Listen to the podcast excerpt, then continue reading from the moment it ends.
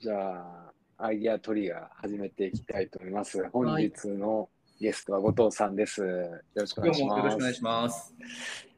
じゃあ、僕の方からは、はい。えーこの本の紹介、はい。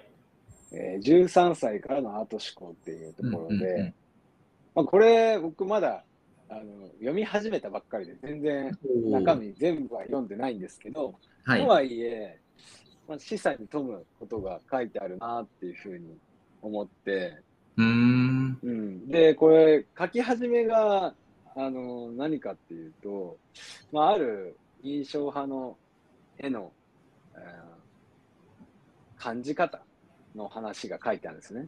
うんうんうん。で、まあ皆さん、その、絵を見るときって、その、絵を見るのと、その解説を見るのとどれぐらいの割合ですかみたいな話があって。で多くの人が絵そのものを見るっていうよりは、アート作品そのものっていうよりは、そこの解説を読んで、で、それで、あの、確認するかのようにアート作品を見てることが多いんじゃないですかっていう話うんが書いてあるんです。で。その一方で、あのこれ、本当の話かどうかわかんないんですけど、はい。小さい子供がその絵を見て、うん。あのカエルが水の中にいるっていう話をするわけですよ。うんうん。まあ、その絵は、あの湖かなんか池なのかの、あのその湖面っていうんですか？池の上のところの絵を描いてあって、いろいろハスなのかわかんないですけど、それがこう描かれてるんですけど、はい。その水の中なんていうのは描かれてないんですよね。おー、あーなるほどね。はい。いだけど、なんかそういうこう自分なりのものの見方っていうことがまさに必要なんだって話を説いてるんですよね。おー。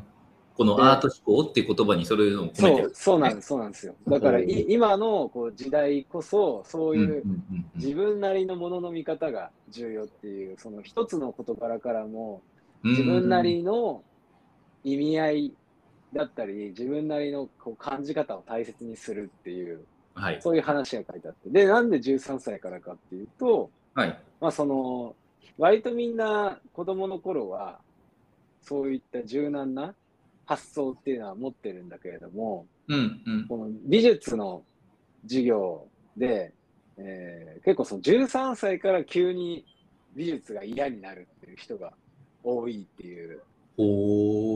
そういうのがあって、いや実際僕もそうなんですけどね。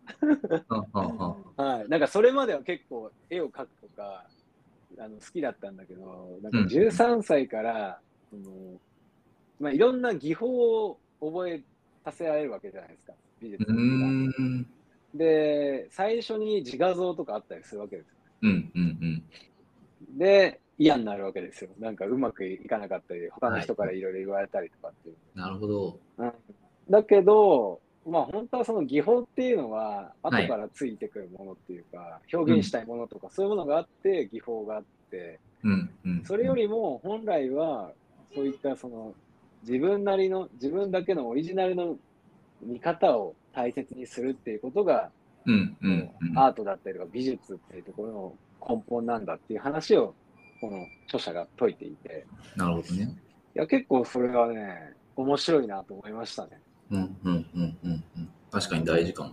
ちなみに僕、絵、絵めっちゃ苦手なんですよ。で、もう小学校のと、もう高学年ぐらいからはもうめっちゃ嫌いだっていう認識があって、うんうんうん。で、図画工作がすごい好きだったんで、はいこう、図工の時間とかって、はい。絵のターンはすごい嫌いで、うん。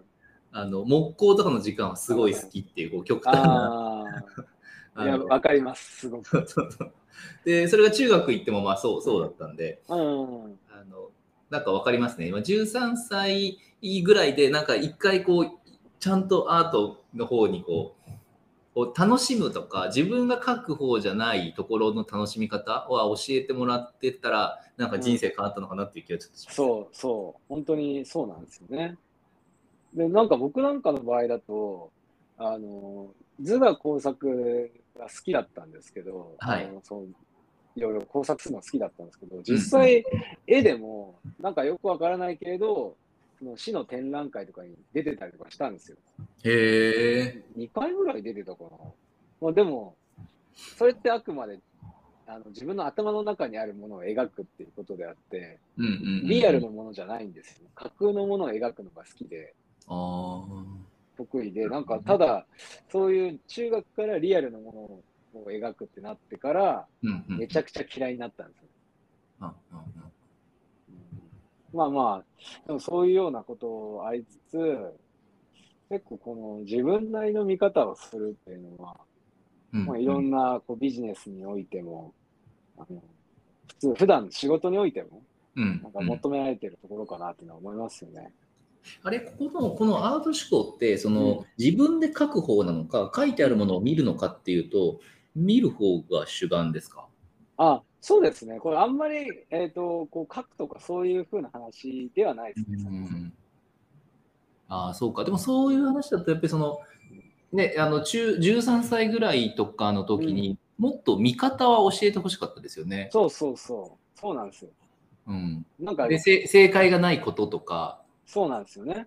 うん、だから、あの、ある絵とか、ある作品に対しての、その、自分なりの感じ方っていうのを、うん、うん、複数パターン、他の人と違っていいんだとか、うん。なんかそういう話があると、すごい面白かっただろうなと思いますよね。うんね、本当に。うん。そうそう。